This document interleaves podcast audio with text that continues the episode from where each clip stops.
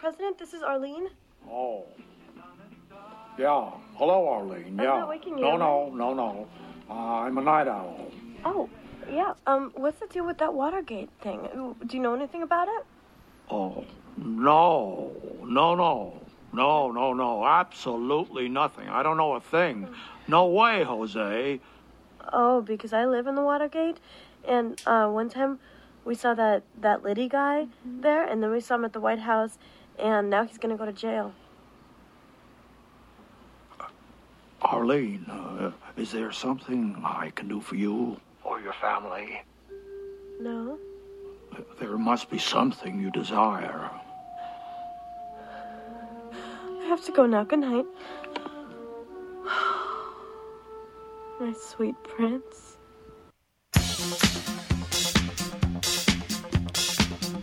We're back. Woo! Welcome back to the show, everybody. Woo! My name is Pete, And I'm Scott. and These are the movies that made us gay. Woohoo! Yeah. We did it. I think we did it. We did. Uh, we did it in sync that time. We time. did it in sync that time, yes. Wonderful. Well, boys and girls, we're back once again. This is episode 12. 12 weeks, wow. Episode 12 of Movies That Made Us Gay. I can't believe we made it this far. A lot of really fun guests that we've had on. Yeah, we've actually had some really great guests. Uh, we don't have a guest today. It's just Nope, two of us. It's just us. Uh, it's just like the old days Just like the old days. of just the two of us uh, doing a show together, um, which is awesome. Uh, we've got a lot of good show to talk about today. Oh man, I love this movie. So we watched the teen political comedy Dick from 1999, directed by Andrew Fleming and also written by Andrew Fleming and Sheryl Longin. And Dick, this is a movie. Did you grow up on Dick? No. Yes, I loved this movie as like a 14 year old when it came out. Yeah. So I definitely remember the summer of '99 when this came out. Mm-hmm. This is a very big year for its star Kirsten Dunst. Drop Dead Gorgeous had just come out, Right. and Dick followed about a month later.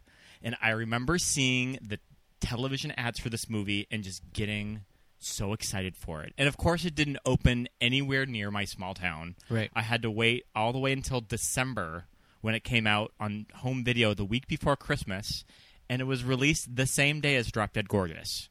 Because I remember What? Christmas uh, break reserving it from the movie store, our hometown video store that I later worked at, Which was And called?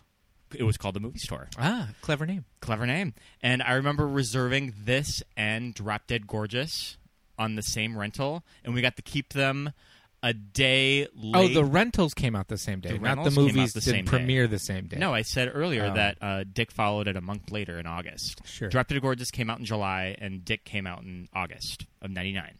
Summer '99, big summer. And the Virgin Suicides came out. 2000. That came out at Sundance. 2000. So, So, yeah, like maybe within six months of this movie. Mhm. it was a, the late '90s. It was a big. Kirsten So Kiki Dunst had, like, three renaissance. movies in a row. Yeah, Wow. she did. uh, She she did this, Drop Dead Gorgeous, And the Virgin Suicides. The Virgin Suicides, and also Bring It On. too. Wow. So she had a, a real big late late '90s. And like I said, I rented those two movies together, and we got Mm-hmm. to keep them a day extra because of Christmas. So Oh. yes, I watched these both back to back uh, during the Christmas break. Yeah, a little background on this movie. Um, its director Andrew Fleming and its and his co-writer Sheryl Longin wanted to write a movie that lamented on the late '70s, and it was originally conceived as a movie called Beast of Burden. That was its working name about a single mom raising their kids in the 1970s, and they kept returning to one of the daughters and their friend. This, these were kind of the two characters that they would focus on the most. So they just figured, why not just write a movie that revolves around them?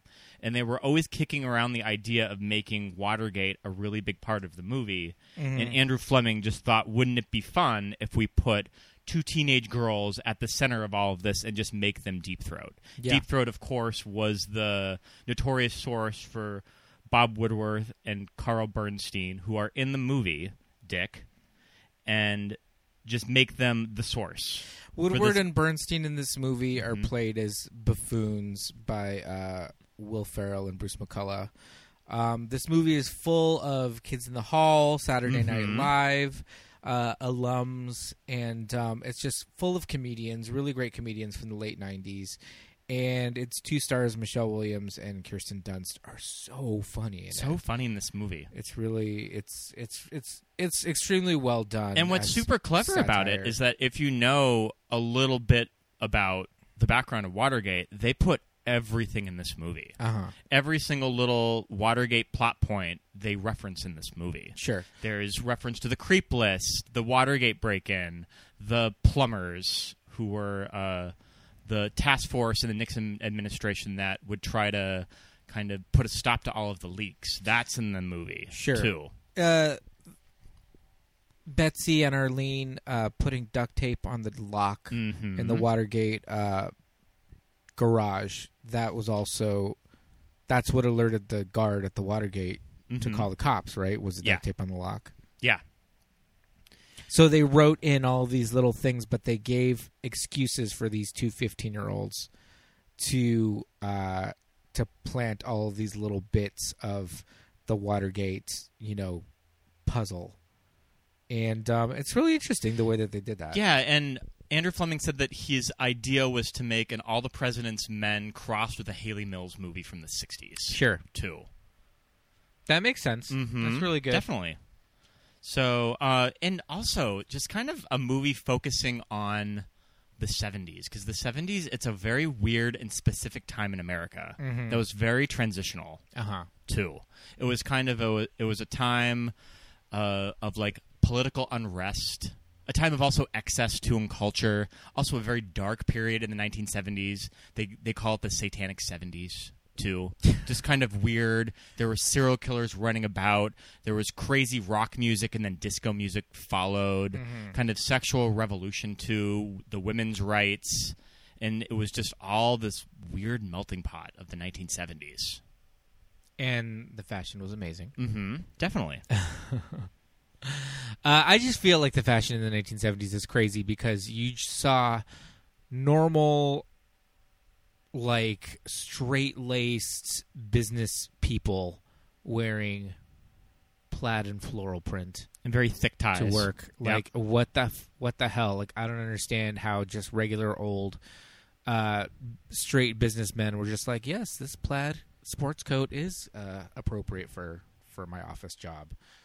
Um, yeah, but that's that was very very specific to that weird time frame and and just the this the America's state of mind. Everybody was just kind of cuckoo at that point. Yeah, and I was also reading that the wardrobe in this movie, they found the costume designer found all of these 70s clothes untouched in a warehouse in Denver. And they used them in the movie. So Kirsten and Michelle are actually wearing vintage clothes that were unworn in the 70s, too. Yeah, because all their clothes, Mm-hmm. the, theirs specifically, but yeah, everyone else is very, um, is very period specific. I thought that the wardrobe was there were some really good choices with the two of them, and um, uh, Michelle Williams' character's name is Arlene, and I just love that name, Arlene. It's Betsy just- and Arlene are very old names that you never hear anymore. Yeah, yeah. I mean, Betsy is just like Elizabeth, but uh, you just never hear anybody named Elizabeth being called that. But um, yeah, Arlene. That's a very like that's kind of a lost name. But she has uh, she's wearing a top at one point and says Arlene on it. It's a plot point in the movie. Someone says, "Oh, it was nice to meet you, Arlene." She's like, "How did you know my name?" He's like, "It's embroidered on your blouse." and she just says Arlene like right there on her sh- on her shoulder. It's just so cute. But um these characters are amazing. When they're first introduced and they're writing the letter to Bobby Sherman, Yeah. the contest for Bobby Sherman, and uh, there's Kiki at that typewriter. Yeah. Uh I have to have some time to review my letters. j- she's I love that scene. she's just uh she's using whiteout uh, right on this typewriter and she doesn't give it enough time to dry and she just smudges right on the whiteout which is called back later on in the movie when she says uh, the she typed out the transcript of one of the Watergate tapes to give to Woodward and Bernstein and she says 30 words a minute I passed typing which I think is a funny. I think is a, in itself is a joke because thirty words a minute's not that fast. Um, I think forty words a minute now is kind of like acceptable uh, f- to get a typing certificate, and I did like a quick like online test, and I was like sixty or something. Like 40's really easy. So thirty words a minute, I think was just like all right. She just barely She passed, just by the- the C. by the skin of her teeth this typing class in high school um okay so you really what you really enjoyed this movie when it came out it came out on home loved it. video you rented it watched it over and over again what is it about this type of movie i mean it's funny so that right off the bat is just like, I mean, yeah, can- all I saw on those ads were Michelle Williams from Dawson's Creek Sure. and Halloween H2O and Kirsten Dunst from like Interview with the Vampire. From everything, yeah. And from everything. yeah And, And I you were like, "I'm in." Nixon administration, I'm in. And it's so weird that this is like a political satire and it's sold to like 16 year old girls. yeah And yeah I'll give you a hint. It didn't do that well at the box No, it didn't too. do that well. That's why I, I didn't see it in the theater. Mm-hmm. I really don't think I saw it. We were having this conversation the other day. I don't remember if I just was like, I'm going to watch this movie. Um, or if you introduced me to it. I don't remember if the first time I watched it was with you or if I just was like, Yeah, I don't know. I'm going to watch it. I have a, a funny story that a friend of mine tells. Um, I won't say his name. It's funny. eh, It's not that bad of a story, but he rented it at Blockbuster and it was late. And his mom went to go to Blockbuster and they're like, "You have a late charge." And she was like, "For what?" And they looked it up and they said, "Dick." You have a late charge for dick. she was like, ma'am. "What?" I'll DM you if you want to know who which, friend of I mine bet that was. happened a lot with this. Uh, um, speaking of Michelle Williams and H2O, uh, this uh, we were just praising how authentic and period the costuming was, but those Are you talking those about brows, her her pencil thin? those eyebrows? pencil Yeah. thin eyebrows? She has Michelle those in H2O too. Well, yeah, that's what, Mhm. that's why I bring it up. Um, when she when she removes her glasses and gets contacts halfway through the movie, I was just like, "Ooh, you can really tell those brows are uh, those are they're period, not not seventies. Mm-hmm. They're period from when the movie was made. Period now." Um, so yeah, let's get we should get into a little bit of of what's going on um, in this movie because it's really cute. Just uh, the the two of them are so likable, and it's just, I mean, Kirsten did her share of teen comedies. Mm-hmm. You know, she's no stranger to just like comedic work. Um, a great dramatic actress in her own right, but but good at, at comedies. But Michelle Williams just she hasn't revisited comedy. Not quite like this. Not quite like anything. Yeah. She's not a Well- comedy well, girl. now she's like Meryl Streep now. That's what I'm saying. she's Yeah, not a like comedy girl. What was, four the, Oscar- what was the last lighthearted Michelle Williams movie she's done? Four Oscar nominations later. Yeah. Yeah, I don't know. That that like hilarious one where she was like homeless with her dog. That hysterical Blue Valentine. Yeah. Uh yeah. Uh, I really love Blue Valentine. So, but I think she's really funny in this, really cute, and it's just. um I think she's just this kind of actress now that she's just so serious, you know, that it's like I don't know if people would really accept her doing comedies anymore, or maybe she. I'd like to see her in more it. comedies. Who knows? Yeah, I would like to see her in more comedies. I love Michelle well, Williams. because the two of them have they have great chemistry together. They play ditzy fifteen year olds like ama- like so funny. They just do not have a care in the world. Everything to them is just like, oh Yeah. my god, oh my god, I can't believe this. Like everything, they're just like, what? and they have each other. Yeah, too. they're only friends. Yeah, they're the kind of friends that they're each other's only friend, and everybody thinks they're kind of weirdos or dorks or idiots or whatever, but they don't care. Like they don't care. They just they have each other. They have Bobby Sherman, and eventually they have Dick. Did you ever write a fan letter to a celebrity when you're a teenager? No, I never wrote a fan letter to anyone. I did. I think I told you this last night. It was to Alyson Hannigan from Buffy the Vampire Slayer. Oh, Slayer. sure, yeah. Yep. It, it wasn't to win a date with her. Did you get? Did you get a form letter back? I did get a I did get a reply back. It was Oh. from the WB Mm. from their uh, fan letter department at the Sure. WB at the time, but I Cute. got a a picture of the entire season forecast. Back. Wow, Yep. That's good. I mean, Mhm. that's cool. Yeah. It's like an eight by ten. Yeah, it's like a little photo I had it hanging up on my wall. Was it black and white? No, it Full was a color. glossy, Glossy It was a color. glossy colored photo, and- and the back had photographed autographs by the entire cast. But like copied But autograph. it was, yeah. it was copied though. And like your mailman didn't like fold it. No, it, It wasn't said like "Do crease? not fold" Well, on the letter.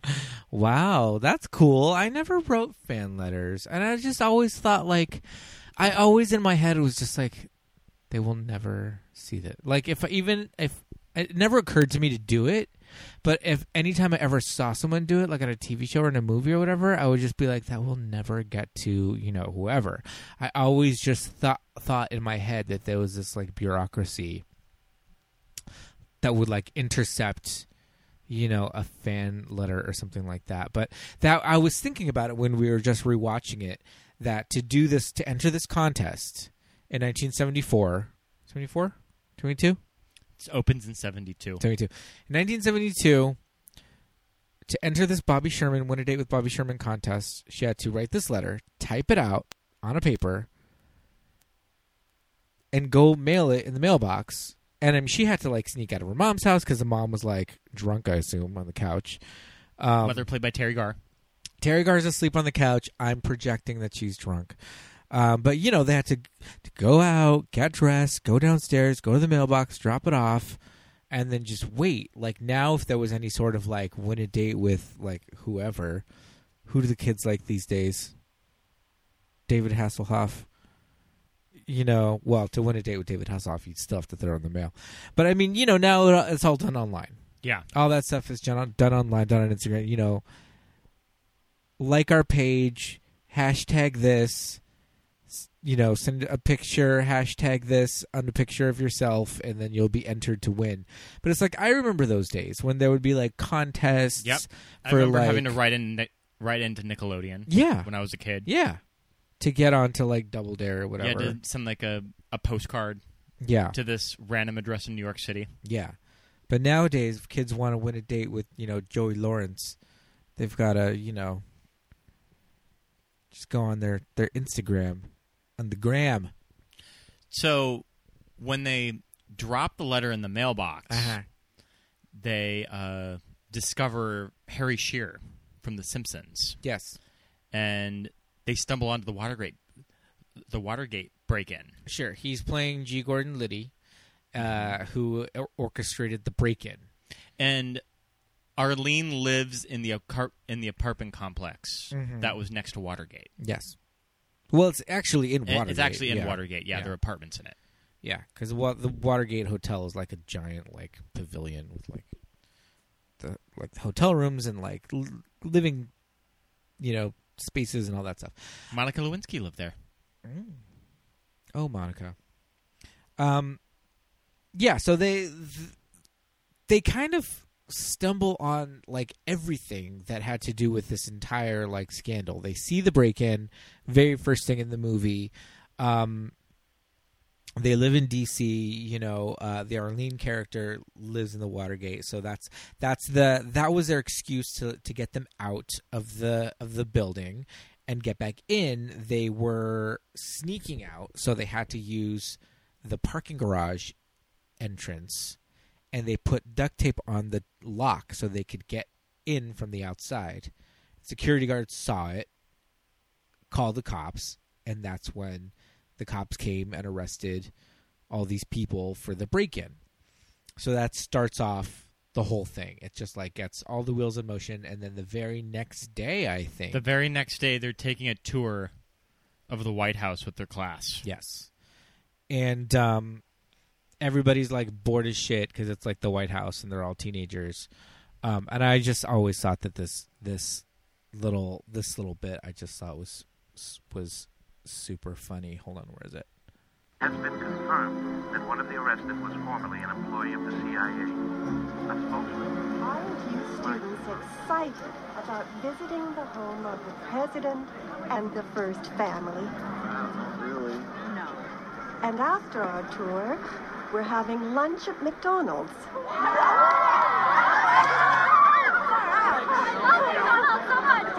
French fries, French fries. I love that. She's like French fries. French fries. Going to, I mean, I'm excited to go to McDonald's now, but Yes. if you were a teenager in the 70s, you would really be fucking excited to go well, to McDonald's. no, just like field Yeah. trips. Field Anytime trips. you do a field trip, you're just like, oh shit. Like what? What are we gonna do for lunch? We're gonna be out and about. I always remember field trips and just be like, okay, all right, I got lunch money. What are we doing? You know, um, but you know, my school field trips were like to Disneyland, so you know, Ours weren't that exciting. that wasn't quite a field trip. That was like a big. Ours were to like the greenhouse. I mean, I think we Not just the went. White House. I think we just went to museums mostly. I actually did go to Washington D.C. in high school, but we did not go to the White House. What'd you go for to DC for if you didn't go to the White House? Um, there was some reason why we couldn't get in the White House. I Oh. think I don't think that they were accepting tours that day. Mm, weak. hmm But yeah, I went with our poli sci class. Sure. So, um, well, that's cool. I mean, we never we never did out of state. I never went on any out of state field trips in school, but um, uh, being in LA, most of our field trips were like museums, educational stuff like that, and then our Disneyland stuff was like special, different things. We had to sell candy for that. But uh, okay, so they're on a tour of the White House. The two of them get, oh, they like stumble upon G. Gordon Liddy. They like see Mhm. him. And they can't really place him, but uh, they knew that they Are knew you him somewhere. Are you the guy that sells corn dogs at the mall? Are you that guy that sells corn dogs at the mall? I love it. That yeah, that you would just be walking through the White House. Um, but he, they think he has toilet paper on his shoe, but it's a list of uh, the committee to reelect the president. The creep list. The creep. Everybody list. on this list must be a bunch of creeps. Yeah, Has these guys with their name and a bunch of money next to it. yeah. And Kirsten Dunst is just like, oh, well, souvenir, and she like Souvenir. sh- shoves it in, shoves it in uh, Arlene's purse. I love that. Um, but yeah, they get in kind of entangled because they're in there. They see him. They kind of get distracted from their field trip, but they end up getting like intercepted by like White House people. Because they want to question them because they know that they were there. Right, right. Oh, because G. Gordon Liddy also Mhm. recognizes them as well. Yeah. So everybody's just like, what? What do they know? What were they doing there? Why were they there for the break-in? So they get kind of pulled aside, and through a series of you know shenanigans, they end up uh, getting asked to be the official White House dog walker. And they and they meet uh, President Nixon, played by Dan Hedaya, Hedaya. a very good Richard Nixon too. Yeah, you know, I it's feel a like pretty solid performance. Dan Hedaya is an interesting choice, and um, he's a you know he's a character actor. You know him, you love him. He plays uh, Cher's dad and Clueless. Uh, you know he's in a ton of '80s movies. He's Family. in Commando. He's in Addams Family. He even kind of looks like Richard Nixon too. Well, yeah, I think I think that's the Mhm. idea. You know, it's that they. I don't even think they really did anything to his face. No, I think they just put him in a suit and, you know, slicked his hair back, and he just did this impression. Um, but yeah, I think he's not an obvious choice, but he's he's really really well cast. he's a good comedy choice, but yes, also just a good performance of Richard Nixon in general. yeah, for too. sure, for sure. I mean, it definitely works for the comedy angle, but it's pretty solid. Yeah, I mean, he's doing the voice, but it's not like it doesn't feel like he's doing an impression the entire time. Yeah.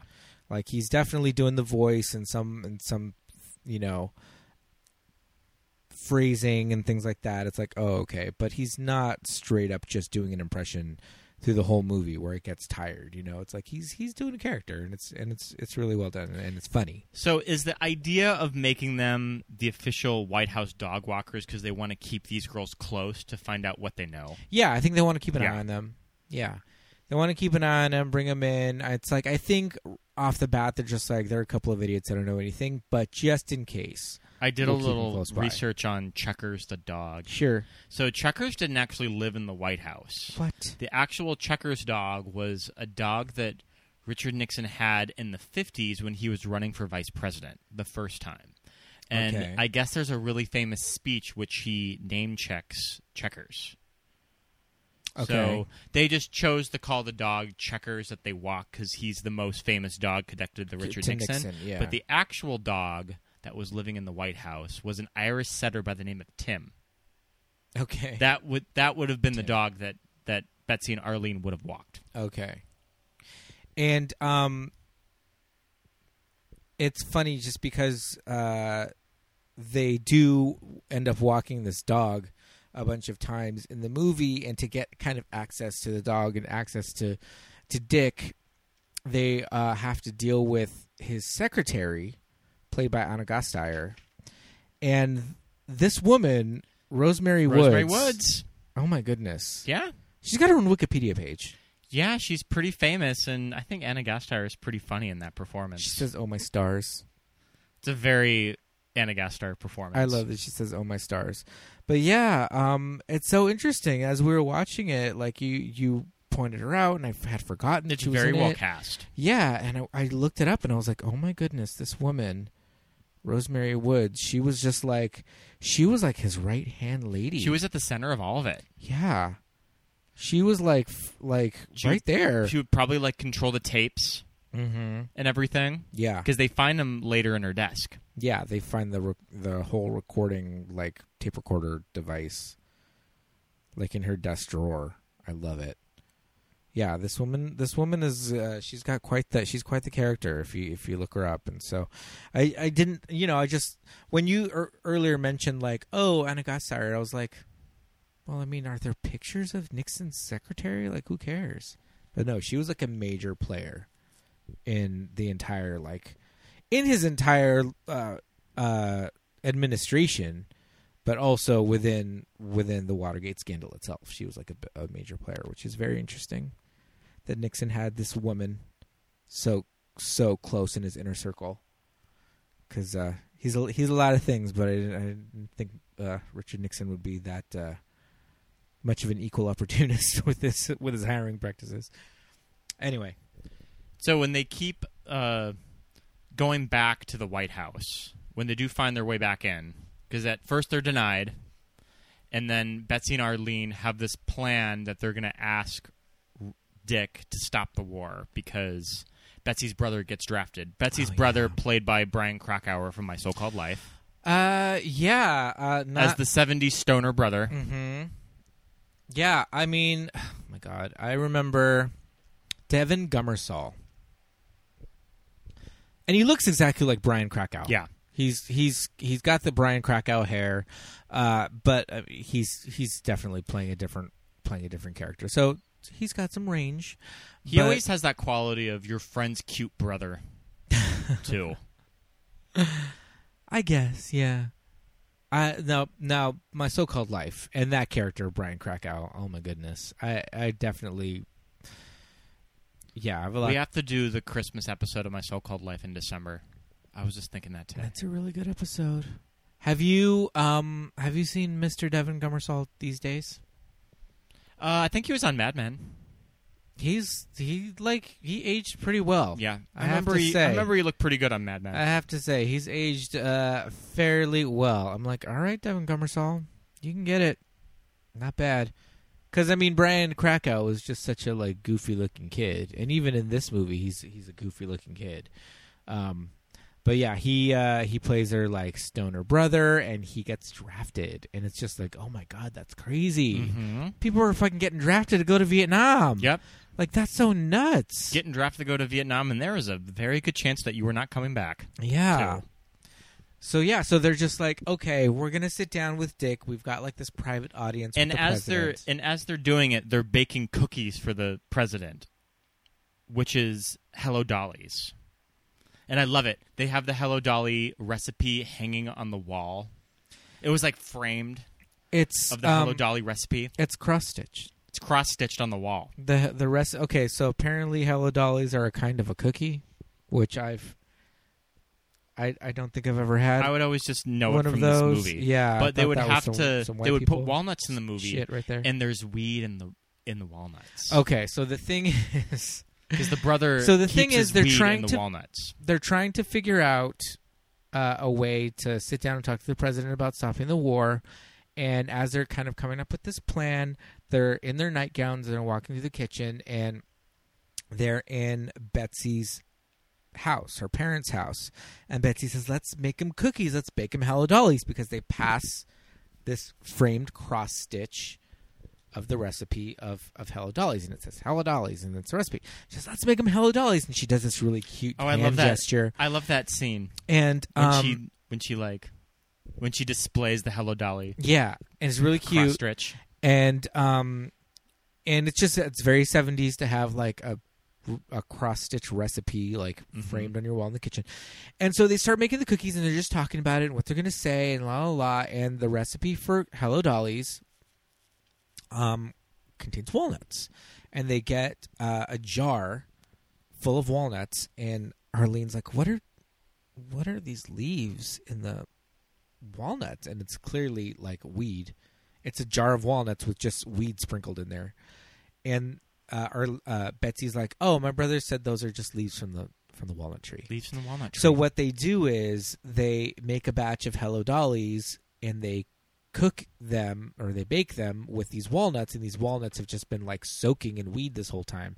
So they're essentially making pot cookies right? So part of the of the conceit of this movie is that they keep taking these cookies to the president and passing them out and everybody is eating the cookies and loving the cookies and then they're all getting stoned off these hello dollies and the weed is contributing i think the idea is that the weed is contributing to dick being more receptive to what the girls are saying to people being a little bit more open about speaking in front of them. It's it's also how they get in the how they get in the front gates too. well yeah at because the guards know that the guards the are like oh fuck these girls. Who who cares? Get out of here. But then they're like oh these are the girls with the cookies. And when the next time they come they're like oh fuck did you bring those cookies? And they're like yeah of course we did. And they're like oh shit yeah come in come in come in. So everybody's passing them around. The thing is in this movie people take one bite of a hello dolly and immediately are just fucking There mu- blazed out of There their must mind. be a lot of we in those cookies. So I, that's just, I mean we don't have the like 45 minutes it takes in between eating an edible cuz I mean edibles are a lot of things but they're not fast. Um and we all have that story of like this edible ain't doing shit. I'm going to have another one and then like an hour later you just are like about to jump off of a roof. They're getting the Nixon administration high as a kite. Yeah, so the idea and they is solve and they solve they make world peace with the Russians. And it ends with all of them singing Hello Dolly. Yes. Um it's uh it's Nixon and who the hell is uh Nixon meeting with? It's Nixon and Kissinger. Well, Kissinger's is yeah, but it's um the Russian guy. It's Brezhnev. Yeah, it's Nixon and Brezhnev. Uh and he gets the Moscow summit of 1972. Yeah. And he keeps and, he, and Nixon keeps calling him Leonid. Come on, Leonid. And like he gives him a cookie. You got to try one of these cookies. Come on, Leonid. And like he eats a cookie and and he's just like, "Oh, hello Dolly." And he's just like he starts singing "Hello Dolly." and Hello, Kissinger Dolly. singing "Hello Dolly" and and uh, yeah, so so they got Leonid Brezhnev stoned on these like weed cookies, and that led to the uh, the Moscow summit being a, a resounding success. Uh, but as we all know, uh, those cookies would not have had the immediate effect that they had on Brezhnev. He literally takes a bite of the cookie and he's just like, "Well, hello, Dolly, hello, comrades." But yeah, would have taken a little bit more time than that. But we didn't have that kind of time in a movie. But yeah, so the Hello Dollies are a big plot point, and uh, well, oh, when later on at the end of the movie, when when everything kind of becomes clear to everyone, Brian Krakow was like, "Ah, maybe that's why he's so paranoid." Because that's one of the things about Nixon is that he was just like super paranoid, and that's why he had like recording devices everywhere. But he just like inadvertently became a huge stoner, and he was just the type that got paranoid. So during all of this, Arlene starts to develop a very serious crush on crush on Richard Nixon, Yeah, she does. and uh, she has her little scrapbook. Yeah, She puts her face on Pat Nixon's head, and uh, she takes down all of her Bobby Sherman pictures, and she replaces it with pictures of Dick, yeah, she's got a hearts huge, around them. a huge collage on her doodling wall. in her journal, Mrs. Mrs. Arlene Arlene Nixon. Nixon. Yeah, And there is a dream sequence that I fucking love. yeah, And it's just so funny because it opens with Richard on a beach, horseback. Because what more of an opposite person of a teenage girl to have a crush on than Richard Nixon? That's so funny. yeah, And just this girly dream with them waltzing on the beach. He's making her a sandcastle, and it's the White House. but it's the White House. Yeah, Um, you should play that that clip of him first writing up.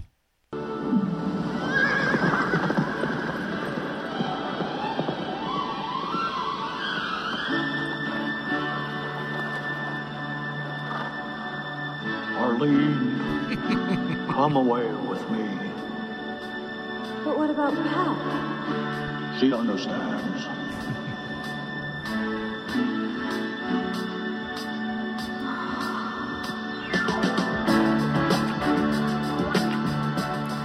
I like love that. She un- she understands. lovers theme playing, and they're doing that thing where they're spinning around, Yeah, there's, and it and it starts to go fasting, they're doing the Jack faster. and the Jack and Rose Titanic uh, spin. and they and they start to laugh. Yeah, But that's just so funny, and that's just the really smart timing that this movie has. It doesn't have to rely on gross out humor. It's just really just very precise and witty jokes in it. yeah, and just well, kind of like what teenage girl would fantasize about being swept away by Richard Nixon. Yeah, and I was gonna say these two have a very almost like a Romy and Michele type of relationship. Oh, definitely. because they're very kind of innocent with each other. Um, Betsy never really questions it. Like you're into di- you're into She's- dick, like you're into Richard Nixon, like the president, that oily, gross, old fucking. He's like sixty, and we're fifteen. That's her friend. She's into it. She's like, all right. There's one point where they're walking checkers, and they're like, oh, they must never. They must never take him out. Never take him out. Will you look at that shit? Yeah, look at that shit. Oops. Ooh, yeah, and she's like, "Oops!" When she says shit, they're just like, "Ooh," and they I just think it's so funny that she cursed. I also love that scene, kind of talking about them as friends in their own little world. When they get back on the bus late, Mm-hmm. and everyone's like giving them the stink eye, Well, and they get the why are they? Why is everybody giving them the stink eye? because they can't because they can't go to McDonald's. Yeah, they But were I love- so late that they didn't get to go to McDonald's. but I love they just sort of walk to their seat and then just shrug it off and laugh. yeah, Like they do not give a shit. they're walking down the bus, the walk of shame, because and now they have to go straight back to school and eat gross cafeteria lunch. All the other buses are stopping at McDonald's except them, and everybody's like flipping them off and just like, but hiding their like middle finger with their other hand, and they're just like looking all like, "Oh, sorry," and then they get to their seat and they just start laughing. They're just like, "Fuck these idiots." Um, there's one. There's I I did say that that Betsy doesn't question uh Arlene loving Dick, but there's that one scene, and and this is the w- one moment where I mean the whole the name of the movie's Dick. Dick is said so many times, but it's never really played that much for like gross out humor. But there, but there is um this is this is done a couple of times. Has something been on your mind lately? Oh. Are you sure there isn't some deep feeling that you need to confess to your best and only friend? I don't know what you're talking about. Just say it. Say what? Just say it because I already know. Oh, what I love Dick.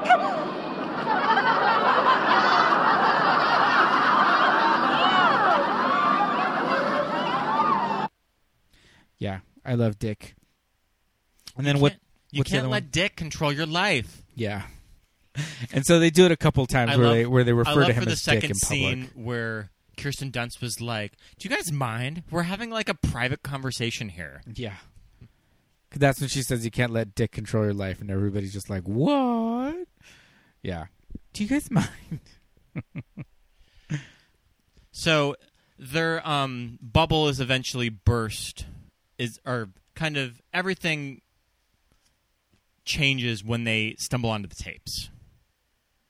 Sure. They they go to wa- they go to walk checkers uh, one last time, and um, his leash gets stuck in a drawer, and they open the drawer, and it's this recording device, and um, they're like, "Oh, okay, cool. Like we should we should record a message for Dick." And and Betsy's like, I think it's time. Yeah, You have to tell him how you feel. yeah. So Arlene like leaves this long and drawn out message, which is 18 and a half minutes long, which is the length of missing Watergate tapes. There's a length of tape that was erased, and like to this day, there's like nobody knows what was on it. Nobody's ever said like I did it. You know, it was just like this mysterious bit of tape that was erased. I think they speculate that it was on Vietnam. Mm-hmm. And it was 18 and a half minutes long. And so here we are. Here's our explanation. It was actually Arlene professing her love. A 15 year old yeah. professing her love for Richard Nixon. Richard Nixon. Did you have a clip of of how they start that? Uh, I do. Here, uh, here we go. I believe it's this one. If you care for him at all, you'll tell him. Okay, you just have to go first.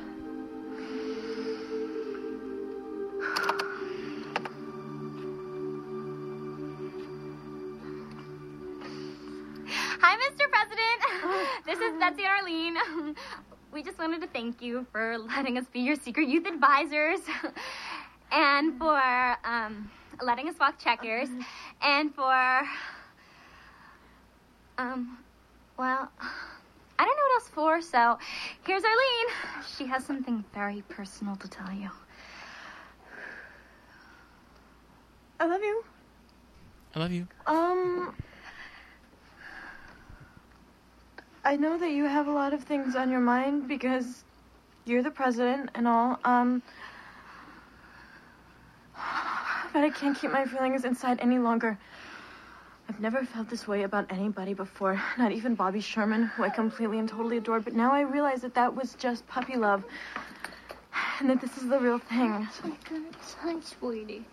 And I realize that you're married and that we could never really be together, but I'll love you forever. Good, good boy. And, uh, um, there's this song by Olivia Newton-John that I think best describes the way I feel about you. It goes like this. I love you. I honestly love you. You don't have to answer. So, I love that little bit of business Kirsten has in the background talking to the dog she's like, during "Gotta- all of gotta this. take a poo poo. And I love just how Michelle just like she, she has to take a deep breath. all right, I'm gonna let it all out. And that's I Honestly Love You by Olivia Newton John. I did look it up, it, and the song came out in '74 because I was wondering when did that song come out? Was it around the time? And Oh, yes, okay. It was around. It was in, in 1974. But doesn't the movie takes place in 72, though, doesn't it? Well, I think the timeline is a little liberal because I don't think Nixon resigns until '74. Oh. All right. Mhm. Um, yeah, and it's not really super explicit as to how much time does pass. Mm-hmm. They're just in high school. That's kind of not really the point. So, um, yeah, so that little bit uh, of them. So they're recording, and then she's like, "Okay, I just want to make sure, like, it, it, you know, got it." And she like rewinds it, and as she rewinds it, she went goes past what she recorded and starts hearing what's actually on the tapes, and that's when she's just like, "Oh fuck!" Like that's when they start finding out that he's not, you know, the man that they thought he was. And um, You're prejudiced. You kick checkers, and you have a potty mouth.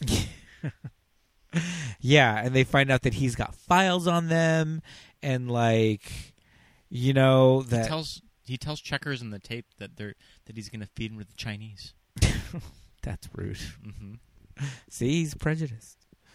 Um, yeah, so they find out that he's, you know, he's he's gross and he's and he's Richard Nixon, he's tricky dick, and then and they're over it. You know, they're just like, fuck this. We are going to, you know, do whatever we can to take him down from the inside because they've got information, and they like hatch the scheme. I don't know how. well, they, it's funny how they get connected to Woodward and Bernstein because they're making prank phone calls. yeah, They're they kind of stop everything when they're having a sleepover and are just like prank phone call time. yeah, and they end up calling up their office, Mm-hmm. and they start reading out. Uh, they kind of they start reading out the creep list. Yeah. Did you know that I read on IMDb in the trivia when she is giving her British ambassador voice that that's a thinly veiled reference to um, Carl Bernstein's affair that he had with the daughter of a British ambassador. Oh. Yeah, so that's just just a little like Easter egg in the script. Mm-hmm. So Interesting. thought that was clever when I read that. Yeah. Hmm. Um. So okay, yeah. They. I guess they just randomly stumble across Woodward and Bernstein. Well, because their parents are talking about them because they're watching the Watergate coverage. Oh. Yeah, and the mom was saying about Woodward and Bernstein, like, how dare they attack the president? It's so these- then they specifically decided to. too. uh, So they Yeah. specifically decided They're to the- prank call because the the Washington Post. and they're the muckraking bastards that Nixon was referencing. Oh, okay. I didn't get that On the when you- tapes. When, okay. All right. Now it's all now it's all making so sense. So they got them from the tapes. Sure. So uh, so that's how they get set up with Woodward, Woodward and Bernstein. It wasn't so random. Um, and uh, it it turns out the the whole I, the biggest idea of this movie is that they turn out to be Deep Throat, and the reason that they decide to call themselves that is because uh, Betsy's brother just got busted by their parents. Uh, he said he was going to, I forgot what he said he was going to be doing, but he's like he went to a porno movie, and Arlene was like, I don't understand the title. And Betsy leans over and whispers into her ear what deep throat actually means, and they're grossed out by it. But I yeah, love that when scene they're of them. I love that scene of them laughing out the window Sure. while Crocodile Rock is playing. yeah, um, good soundtrack. to This movie, lots of lots of good '70s songs. It's uh almost the exact same soundtrack to Guardians of the Galaxy. Awesome right? mix. Yeah. it's a lot of lot of awesome mix on on there. But I guess Peter Quill's mom would be about their age. Mm-hmm. um, in the timeline of, of Guardians of the Galaxy. So that would be that would be the music from when she was a teenager. So that's why that's why Awesome mixes all the same music from the soundtrack.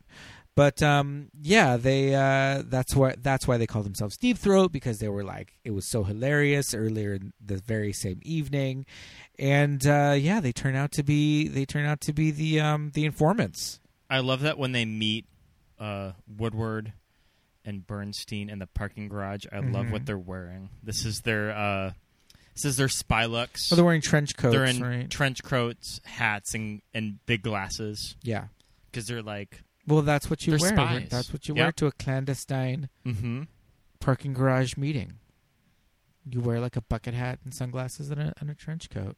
And I assume if you're on the East Coast, you probably have a trench coat, Mm-hmm. a top It coat rains a lot. of some of some kind. I love their raincoats when they're being trailed those are bathrobes. by the White House, but um, no, they were like uh, Oh, they put on like plastic. they put on like plastic yeah. raincoats.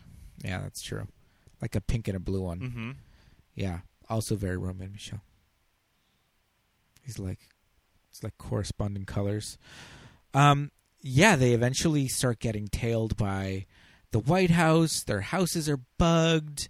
Um, you know, they the White House plants like a fake boyfriend for for for Teri Mhm. Garr to get distracted so he can keep tabs on Arlene. You know, they almost get run off the road by like this government like this spy van. You know, it's all very like cloak and dagger. I love their towards the big. I love their big moment that they're not going to be pushed around. And Arlene says, four score and seven years ago, our fathers did something. I don't know what. Yeah, yeah. Because she's just like, oh, they're treating us like bunch of teenagers. But we are- Betsy's, but, but we are are teenage teenagers. And she's like, yeah, but we're Americans, you know. And then she starts trying to recite the Gettysburg Address, but doesn't quite remember it. And it's very, it's very charming and it's very sweet. It's just like these two characters. It's just like, yeah, we don't deserve this shit. But I, and I also like that Betsy and Arlene are themselves proud Americans, and they feel like it's their civic duty to, to take down the Yeah, to take down these people in the White House because he's lying. Mm-hmm. You know, he's lying. He's lying to everybody. He's mean. You know, and um, they use their powers for good to to get Nixon to pull the troops out of Vietnam and to uh, to get the the Russian you know peace meeting. But now that you know he's still doing some bad shit, they're like, all right, enough's enough. They have to go get the tapes to give to Woodward and Bernstein at uh, the house of James Foley, Yes, Haldeman. Haldeman. I love their hippie looks when they go to the house too. Yeah, Because towards the end of the movie, they dress them more like hippies. Did you notice that? yeah, definitely. It's less kind of, kind of junior, Little Miss Junior clothes, and they're going for more of a, Mhm. of like a late '60s hippie. Well, I think because the timeline is Mhm. passing. You know, it is. Yeah. It has been two years now, so maybe now they're 17 by the end of the movie because it starts off and they're 15. So maybe now, after all this stuff is going on, they're they're growing up and they're coming into more of like an identity, and that is kind of a counterculture. So they they find a really cute boy washing a car outside of. Um, Well, yeah, they go to Haldeman's house. Haldeman's they get his address. They go to his house, and they're like, "How are we going to get in?" And there's uh, a a teenage boy washing a car, and they're like, "All right, that's his kid. Let's do this." and it's Ryan Reynolds. Yeah, it's Ryan Reynolds. The very early Ryan Reynolds movie too. I can't think of anything that he would have done prior to this. um, a little show called Fifteen. Yeah, but he hadn't done a lot of movies, and I was reading that he was brought in by casting very late. I think as they were filming, Uh-huh. and he wasn't even auditioned. The cast, the casting person was just like, "Yeah, you'll really like him. Don't even question it. Yeah. Just just put him in the movie." Yeah. I was also reading that um, Kirsten Dunst was cast without even auditioning. Well, I think at that Yeah. point they were like, "Okay, let's bring in this girl." Mm-hmm. She since she was so kind of all over the place. I really love when um, Kirsten's going to go seduce him upstairs, or kind of use it as a distraction so Arlene can go find the tapes. Yeah. And I love that when things start to get a little heated, like when they're making out, Yeah. and then she excuses herself in the bathroom, and I really love the moment with Kirsten when she's collecting herself in the mirror. Yeah. I love that little bit of acting when she's kind of she's like, "Oh man, this is actually happening." Cuz we don't know if this is uh, Betsy's first time. Yeah, these are like these are like innocent girls. Yeah, but And so she's just like, "All right, I'm going to But I'm you to go in there." kind of get this as a big moment for her. She has to talk herself too. into it because she Mhm. tells him like, "Do you want to make out?" And he's like, "All right." That's kind of all she she doesn't really have a plan. She's just like, "Do you want to make out?" And he's like, "Okay." So they go upstairs, and she's like, "All right, now I gotta now I gotta fucking make out with this dude." So Arlene can come in and case the joint. But I like that her character is kind of excited about it Yeah, because it's something new that she hadn't has ever done before. Yeah. too. yeah, But yeah, I just like that little bit in the mirror when she's Yeah. fixing her hair. yeah. It's cute. Um, so they eventually steal, get the tapes, steal the tapes, get the tapes to Woodward and Bernstein. That's when that's when uh, Betsy is like, I, you know, transcribed everything on it, handed it over. Because I guess one of them has like doubts about taking the tapes because they're stolen. Mm-hmm. And Yeah. I guess like maybe I guess it would be safer with a transcript. Yeah. So, but she has a transcript because she passed typing finally, thirty words a minute, and you know it gets published and everybody gets taken down. I love how the scene is cut to um, that song by Yes. Sure. I always really like the choice of that music. Yeah. as it's playing. Yeah. Yeah, it's really good. Um, that song about chess. It's not about chess. He says something about capturing the queen. So. I've seen all the good people, right? yeah, Mhm. I don't know if that's the name of it, but that one, you know it. It's from the seventies. Um, yeah, and then later on, after after Dick eventually resigns and leaves the White House, that's all cut to You're So Vain. Which yeah, is, and I was very well, and I was well reading used. and I was reading an interview with Andrew Fleming that they had wanted "Love Will Keep Us Together" by Captain and Tennille, and Captain and Tennille said no because they objected to a lot of the content in the movie. Aren't they like Republicans or something? Yeah, they're super conservative. I was gonna say they're and they problematic, didn't, I think. and they didn't like the movie, so they put as a placeholder "You're So Vain," and it just cut together perfectly. Yeah, cut really well. Yeah. And they ended up getting the rights to this Carly Simon song. Yeah. And I don't know when I was like 14 watching this if I Uh-huh. had was super familiar with Carly Simon, but this sequence really made me love this song though Yeah. because of how it's used in the movie. Mm-hmm. And they're they're cutting up the American flag and she's like, Isn't that illegal? "Isn't that illegal?" Well, not if you sew it back together.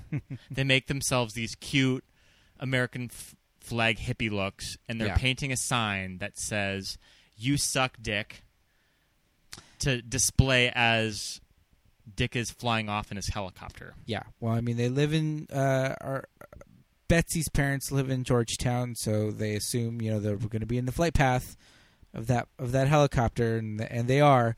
And it says "you suck, Dick," but there is an appropriate comma. So as written, it Mhm. says "you suck, Dick." So it's uh, they're not that dumb that it that it just says "you suck, Dick," but it's still it's still a clever little joke. And yeah, they kind of they came to their senses. They realized Richard Nixon was acting like a piece of shit. They called him on it, and they took him down from the inside. And just the power of friendship. Yeah, this movie is what I think is super clever about it is that it challenged the norm at the time of what a teen movie was because we're just coming off of stuff like Can't Hardly Wait, 10 Things I Hate About You, uh and this movie kind of it kind of came out of nowhere. It's surprising that it even got made, too Why is that? to do this teen movie about politics and politics and the Nixon and the Nixon administration. Uh huh. and just sort of how do you sell that at the time? Because they want for a teenage girl audience and what teenagers care about any of that. Mm-hmm. and it's why it didn't do so well at the box office but even at the time it got really good reviews. And i was reading that sony was looking at the reviews and they said to the director this is one of the best reviewed movies we've had in years Uh-huh. so it's kind of I mean, while I'm sure Andrew Fleming was kind of bummed that it didn't make a lot of money, it's something that he was very proud of, too. Right. Um, yeah, I mean it's just it's it's not typical subject matter for teen movies and that was an era that there were just tons of teen movies, teen sex Mhm. comedies, teen horror movies, um, mainstream, you know, theatrical release teen movies. This was the summer of 99 and also American Pie had just come out too, which Mhm. brought back the Yeah, raunchy kind of- movie genre from the 80s, too. yeah, American Pie was kind of uh, the first in the wave of of these teen sex comedies. Um, and uh, but yeah, I feel like this was uh, just kind of its own thing. It was still funny uh, in its own way, but it had a lot of those, like I said, Saturday Night Live and Kids in the Hall uh, people behind it. So it just had a little bit more of a pedigree, I guess, um, than your your standard teen comedy fare. Also, watching 20 years later with our current president, it's very eerie to see how it matches up with the Trump administration. Yeah, well, because it seems that all to go we're down this way. still we're we're kind of living in a very similar moment in American history, and I think it's kind of cool that these writers, the writer and director, could sort of do a revisionist take on it, and it makes me think: in twenty years, will we have a similar movie made about the Trump administration? Sure. Do you kind of get that? Yeah, of course. Um, I think the less said about politics right well, now, I mean, the better. But I, I, yeah, I, I don't, I, I, don't want to totally like, understand. I don't want to like make this like political at all, but I think it's a very interesting movie to go back and no, of course, yeah, of course, and to yeah. look at our current. Yeah, I was thinking that the whole yeah. time, but yeah.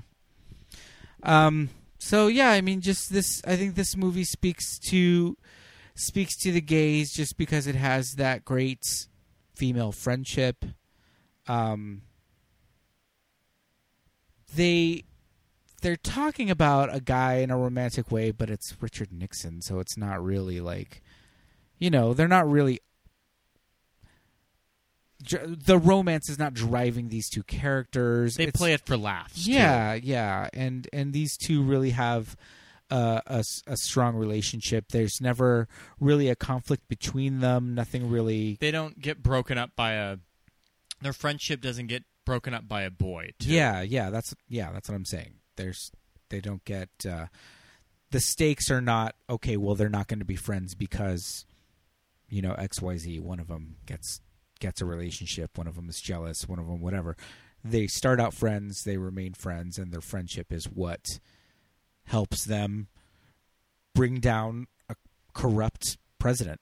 You know? Yeah, and it's so and it's so satisfying to see all of these guys get their ass handed to them by these yeah, two girls. By two too. girls, yeah, and they're and they're they're funny, they're charming. These two actresses are amazing in it. These these performances stand up today, and they're just super cute. And you know, it's it's uh it's a it's a very charming movie, and if uh, I I definitely recommend watching this movie. Um, if uh, if if you can get your hands on it, It if holds you haven't up. Seen it, definitely holds up, and uh, yeah, I really enjoy it.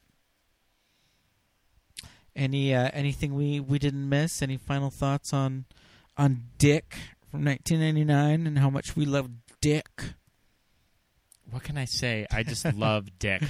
yeah, it's got a great soundtrack. It's got a great uh great costuming. Very much feels like like a movie from that period. There's some really fun stuff on on the television with commercials from the era and TV shows that people just have on. Definitely a love letter to the 1970s. Yeah, for sure, for sure. You can really tell that it was made by people who grew up in this time frame. Um, just uh, including a lot of little bits about of furniture and and just you know There is Michelle doing her uh, Michelle Williams doing her exercises to Yeah. increase her bust. she must increase her bust. Yeah, I love very, that. Very topical of the time, but yeah, yeah, very charming movie. I de- I definitely recommend it, and I think it, it really falls into this category of of these of these strong you know women and these female bonds and things that things that we we definitely latch on to. And if you're a fan of Romy and Michele and Clueless and you know uh, these great female friendships, Definitely. definitely are gonna uh, have a have an attachment to this movie. So, thumbs up for me. Yeah, it's good. Check it out. Yeah, definitely go check it out. Um, did we wrap this one up? I think I think we're done. I think we got it. I think we got it. Wow, good job, good job, Scott. Um, join us next week. We'll be back again. Thanks for listening, everybody. Um, you can find us on social media. Where are we on Instagram and Facebook, Scott? We're on Facebook at Movies That Made Us Gay. Instagram, the same. And help me out with the Twitter handle. It is M T M U G Pod. Pod. We're gonna get it. M T M U G We're gonna get it one of these times. That's our Twitter handle. Give us a message. We'd yeah. love to hear Shout out to us comments on, on it. on Instagram. Uh, we love you guys commenting on all of our Instagram posts. Listen to the show. Recommend it to your friends.